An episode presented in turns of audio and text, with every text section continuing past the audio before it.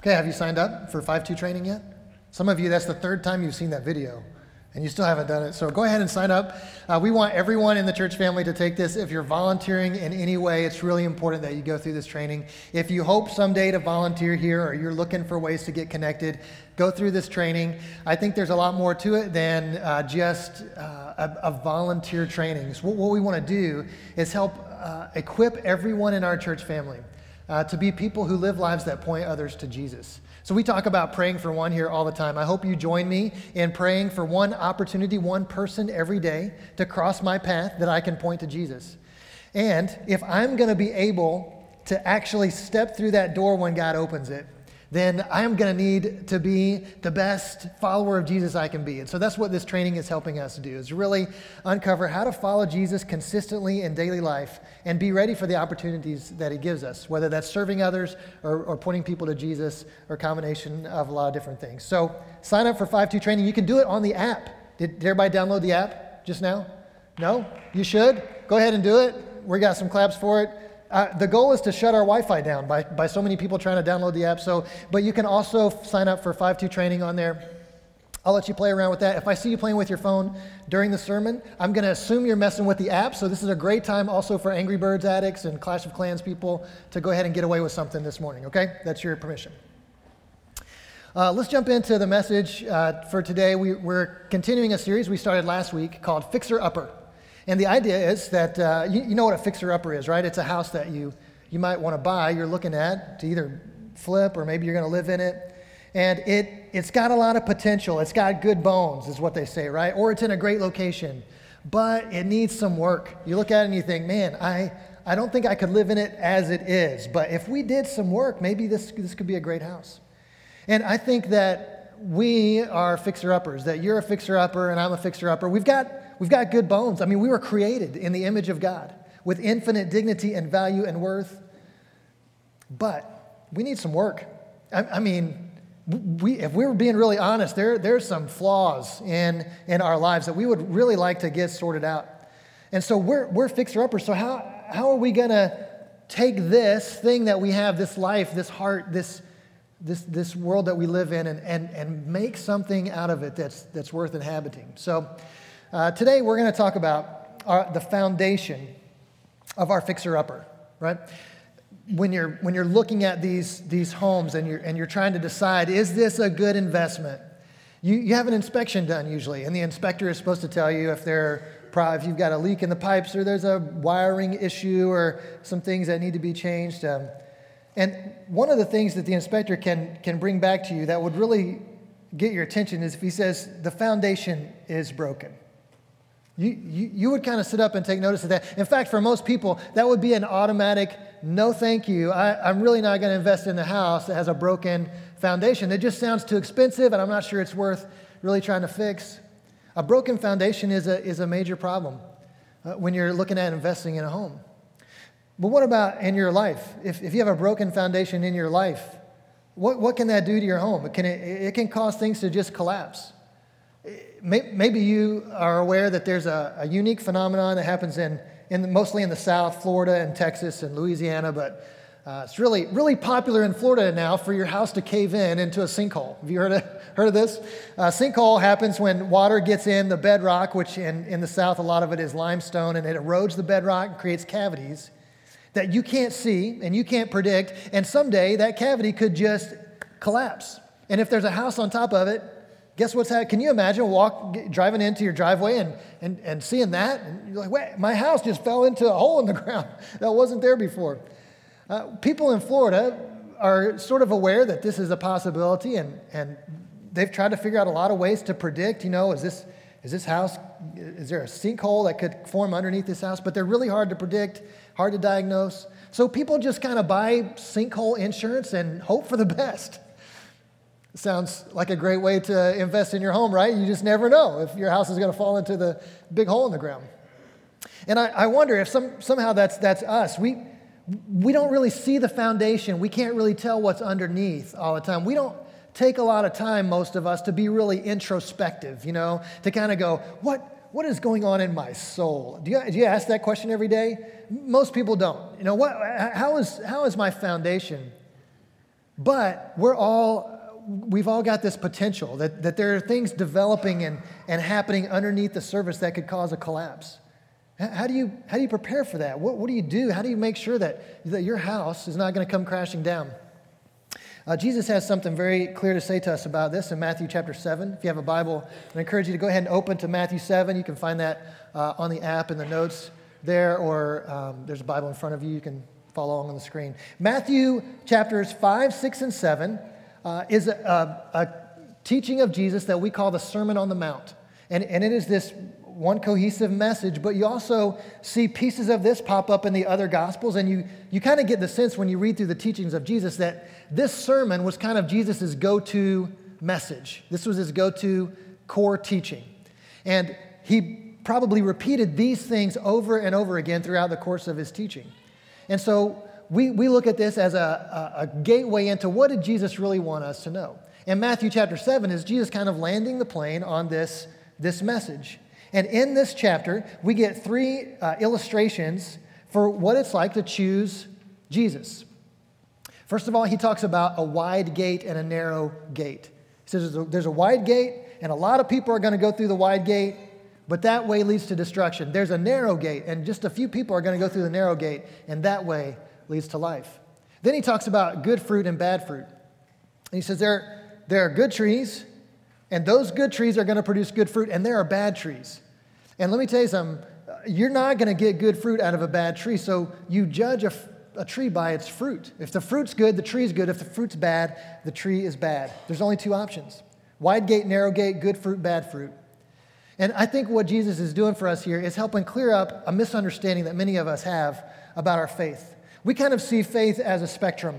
Well, I can, I can either not believe in God at all, say, I don't, I don't think there is a God, or I can believe in God and just not really interact with Him, or I can, I can actually say I believe in Jesus and, and get baptized and, and kind of punch my ticket to heaven, or I can be a person who, who kind of you know, I might read the Bible occasionally and I might pray some, or I can be all the way on the other end of the spectrum, and, and we call those people uh, pastors, and, they, and their whole life is about Jesus, right? Well, and I could be anywhere on this spectrum. Jesus kind of says in these three illustrations at the end of this core sermon that he preaches that, that that's, that's an illusion. There, there's not really a spectrum. There are two, two options there's a wide gate and a narrow gate. There's good fruit or there's bad fruit. And then he's in the passage we're going to look at today, there's, there's why, there are wise builders and there are foolish builders. There, there are not really t- multiple choices. And uh, we in America don't really like that. We like to have a menu of things to choose from. And can I, can I select my own level of spirituality? I would just like to, I would like to be at a comfortable level for me. You know, the level that I'm kind of okay with. It doesn't interrupt my life. It doesn't interfere with, you know, my plans. Can, can, that's the, I want to pick a min, that off the menu. And Jesus says, okay, there's a menu, and there's either, there's either wise or foolish. There's either a wide gate or a narrow gate. There's either good fruit or bad fruit. Those are your only, your only choices. So uh, let's, let's pick up here in Matthew 7 24.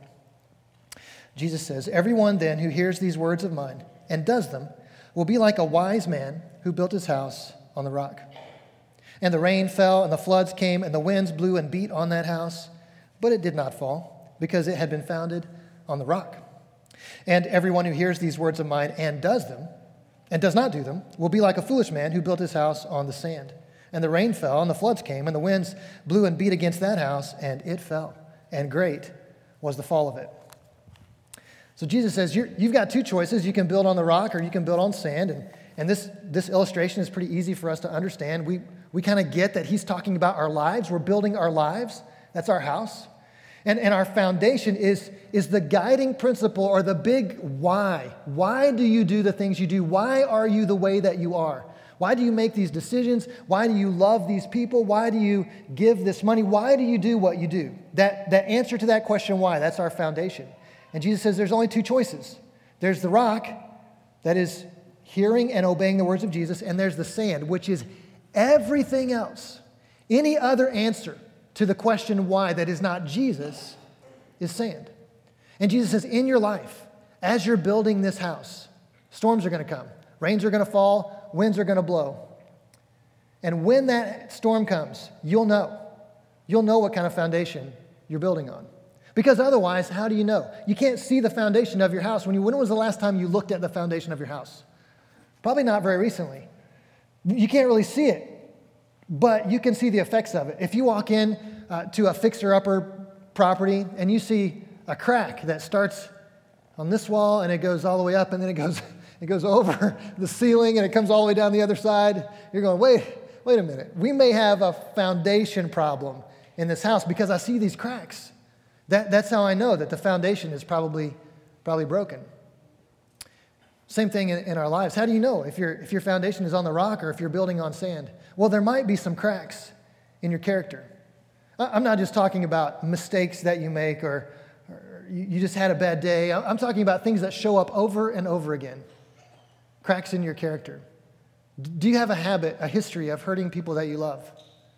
Do you, do you tend to lie to cover up things that you don't want other people to know or to make yourself sound better? Do you sometimes gossip so that you feel kind of superior or better than others? Do you sometimes just do the least that you can possibly do to get by because uh, you, really at heart you're sort of lazy and you, and you find you're not really contributing? Do you, are, are, these, are these cracks showing up in your character? Has anybody ever said that to you, or have you really, in your most honest moments, you thought, I, I, I have done the same thing again. I thought I knew better. I thought, I, I thought I was better than that. I thought I had conquered this. I thought I was beyond this, but I'm doing the same things over and over again.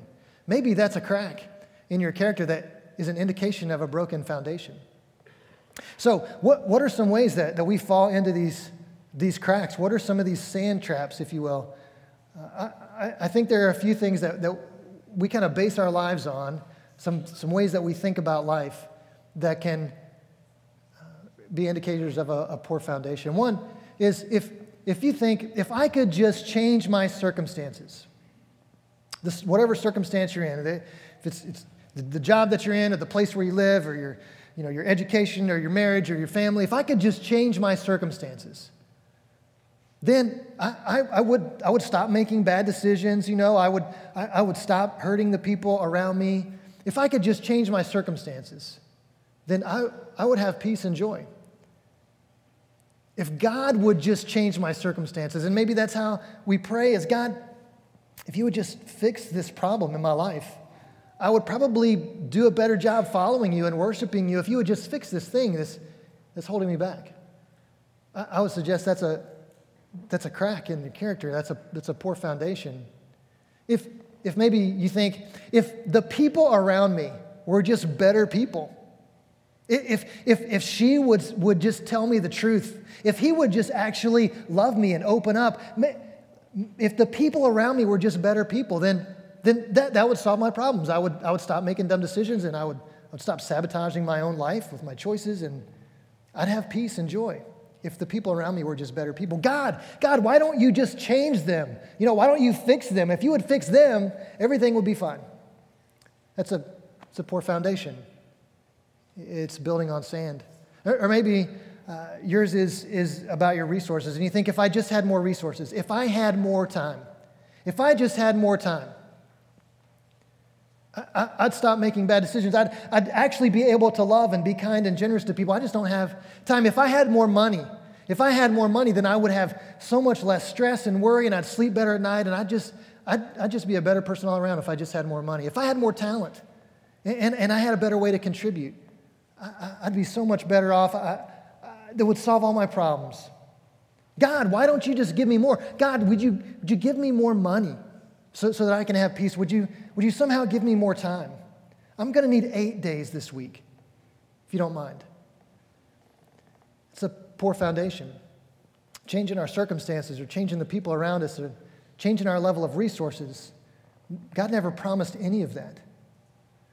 God, and actually, Jesus' teaching kind of indicate that, that pursuing those kind of changes, doesn't lead to the life that he created us to live. It doesn't lead to peace and joy and purpose. In fact, pursuing those kind of changes do the exact opposite. Instead of peace, you get anxiety because you're trying to control things that are out of your control. Instead of joy, you get fear because you, you don't know what the future holds and, and you're afraid it's going to be terrible. Instead of purpose, you get desperation and discouragement. But Jesus' way, he says very clearly at the beginning of this passage, Anyone who hears these words of mine and does them. It's not enough just to hear. We think, well, I, you know, I, I checked my box, I showed up on Sunday, and I listened to that guy talk for, it was 35 minutes last week. I mean, when is he going to get that thing down under 30? I mean, I thought that was the, thought that was the rule. I've heard enough sermons.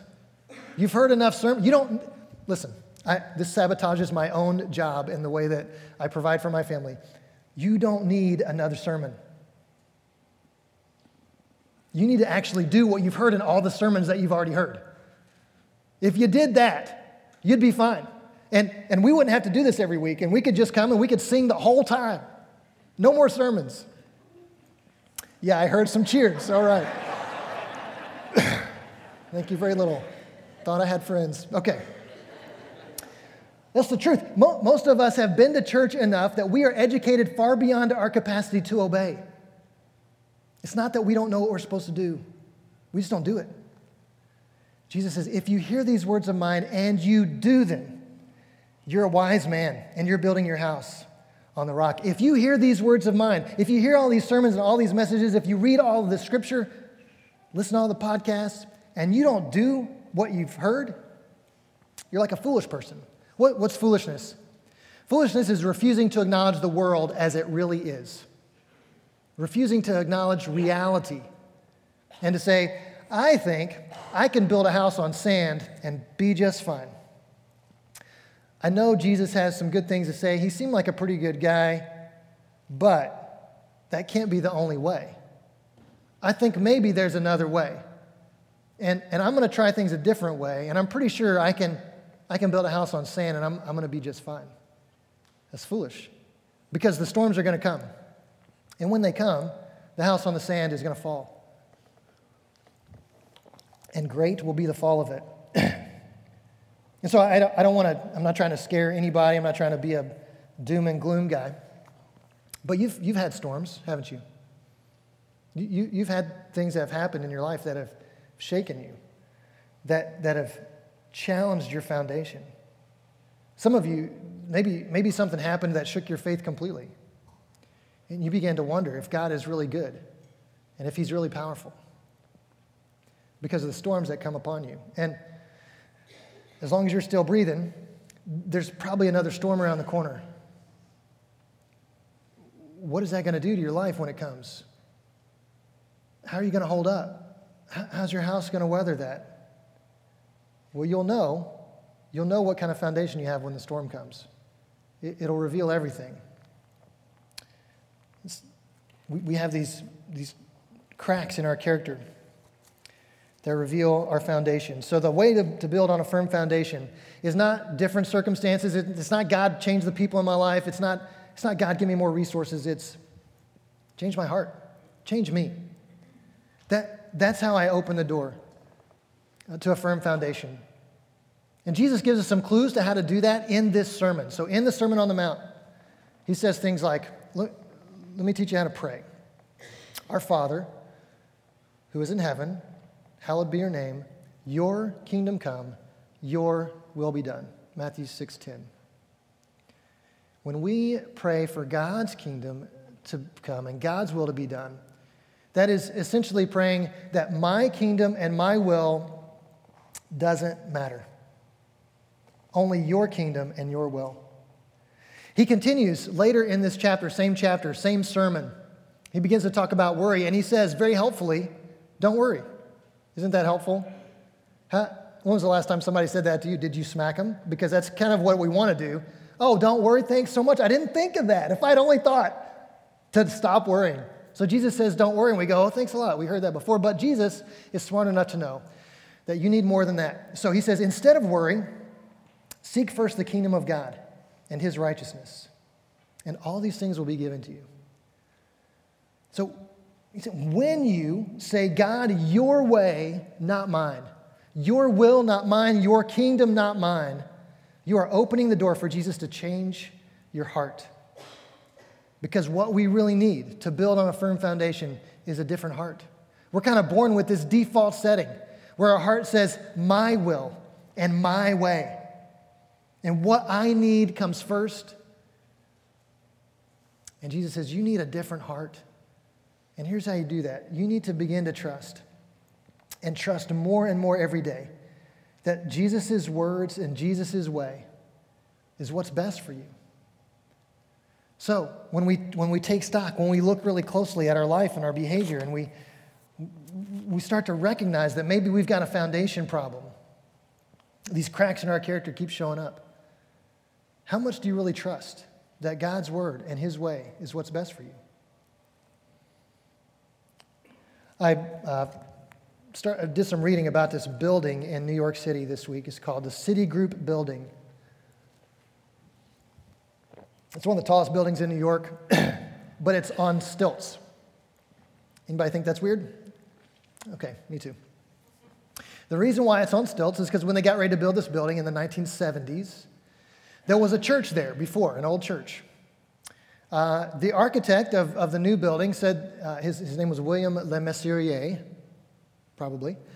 And he said that this building was an eyesore in the community. Agree to disagree. Um, and it needed to come down, and we're going to put this skyscraper there. So the Citigroup bought the lot, but they had to make a deal with the, the, the people who owned the church. And the people who owned the church said, okay, you can tear this old eyesore down, but you've got to build us a new church on the same corner. We, we don't want to give up our location. And they said, Here's the new church we want you to build. And this, that's a picture of it. So the new church, the, the rules were your skyscraper cannot touch our church. There can't be any shared space, any shared entrances, no touchy. Now, good luck. And so LeMessurier took this as a challenge. He said, All right, we'll figure this out. So they elevated the building 100 feet on the stilts so that the corner of the church actually passes under the bottom floor of the building. It's crazy. It's amazing. But the building looks like it should not stand, doesn't it? It looks like you could just, a toddler could just push it over with a finger. But LeMessurier did the math. He, he passed all the inspections and all the codes, and they built this thing. Two years after the building was built and occupied, an, an undergraduate architectural student wrote a dissertation on this building in which she claimed that a 40 mile an hour quartering wind, a wind that hits the corner of the building, a 40 mile an hour quartering wind would knock this thing over. She turned this into a professor. Somehow, the, the paper got passed on to LeMessurier, the architect. Now, he could have just said, undergraduate architectural student, what does she know? She doesn't know anything. I'm not, I'm not going to read that. But he read it, and he checked her math, and she was right. And he started to panic, and he thought, she's, she's actually right. A, a quartering wind of 40 miles an hour would knock this building over. I wonder how often New York gets winds of 40 miles an hour. So he did his weather history research, and he found that once every 16 years, New York City gets a 40 mile an hour wind, on average, once every 16 years. So every year that this building stood, it had already stood for two years. There was a 1 in 16 chance that it was going to be blown over in the wind. So he goes to the owners of the building and he says, We have a small problem. we, we could potentially see this building fall and kill thousands of people, or we could fix this. And they said, I think we should fix it. But let's don't tell anybody. We don't want to start a panic. Let's just keep this quiet. Let's keep it out of the papers. Oh, and it just so happened that the New York City newspapers were on strike at this time, so they dodged a huge bullet there. They didn't tell anybody what they were doing, and at night, uh, the welders would come in and they were welding patches over the joints on the trusses. This was going to solve the problem. Shortly after the repair project got started, a tropical storm developed in the Atlantic Ocean that was headed right for New York. And the weather forecasters began to predict it was going to make landfall on Manhattan Island in a couple days. So they ramp up the welding schedule, and the guys are working overtime, and they've, they called in extra people, and they're not going to get it done. And I can just imagine this, this architect and the building owner, the, the handful of people that knew about this problem, just sweating through every night, never sleeping, because if this storm hits, this building could collapse and kill thousands of people. By the grace of God, the storm on the last day took a turn back out to the ocean, never hit Manhattan. And the welders were able to finish the project, and the building is still standing today. But you got to think about what could have happened, the disaster this could have been. Because this guy put a lot of confidence in his math because he really only accounted for the winds that were going to hit the, the flat surfaces of the building. He didn't, He didn't spend as much time thinking about the quartering winds because that's usually not a problem for skyscrapers. But one that's built on stilts has a different set of issues. And this great disaster was just barely avoided because they were willing to do the work and they got a little lucky. I don't know about you, but I don't want to count on luck. I don't want to count on luck to keep my house from falling down because you understand if your house falls, it's just like if this skyscraper falls, you're not going to be the only one impacted by that, are you? If your house falls, it's going to impact everyone around you. This is not just about you. You've already seen this. You've already seen that the cracks in your character that we talked about before have an impact on the people around you.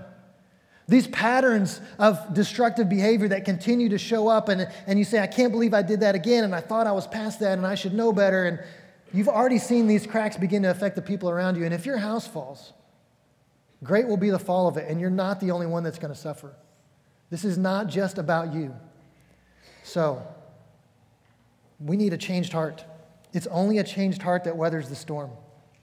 And how do we open the door for Jesus to change our heart? Because you can't change it yourself.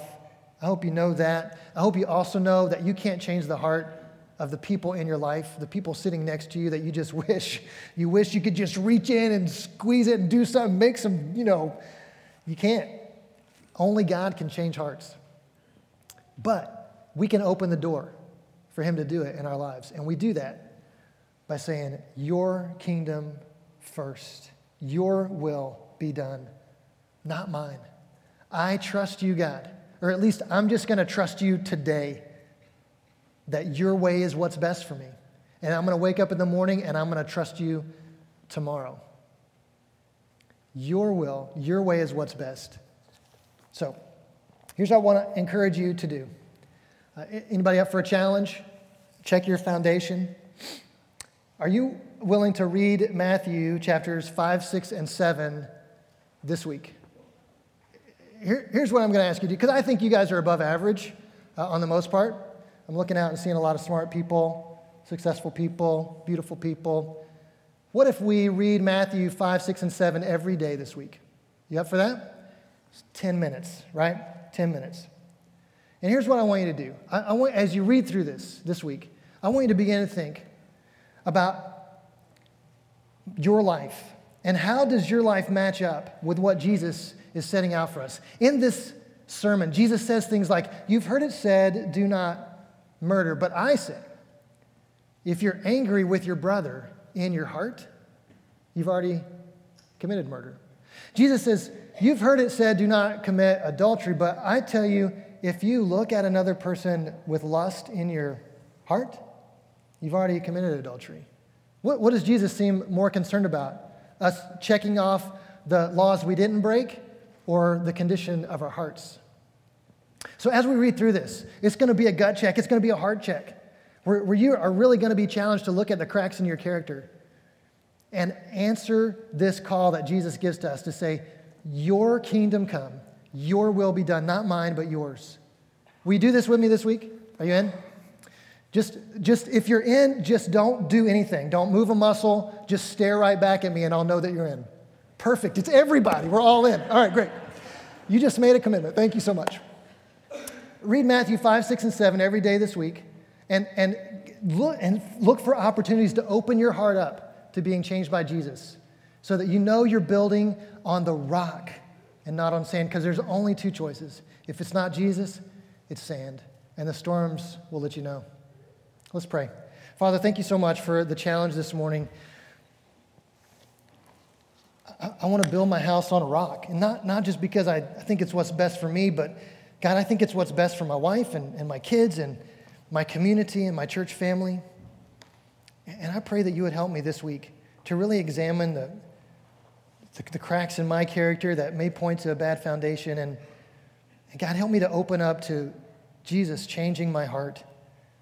God, may, may every day this week I just wake up with a desire to pray, Your kingdom come and Your will be done, with a desire to seek first Your kingdom above my own. And, and when I do that, God, I just trust that You can change my heart.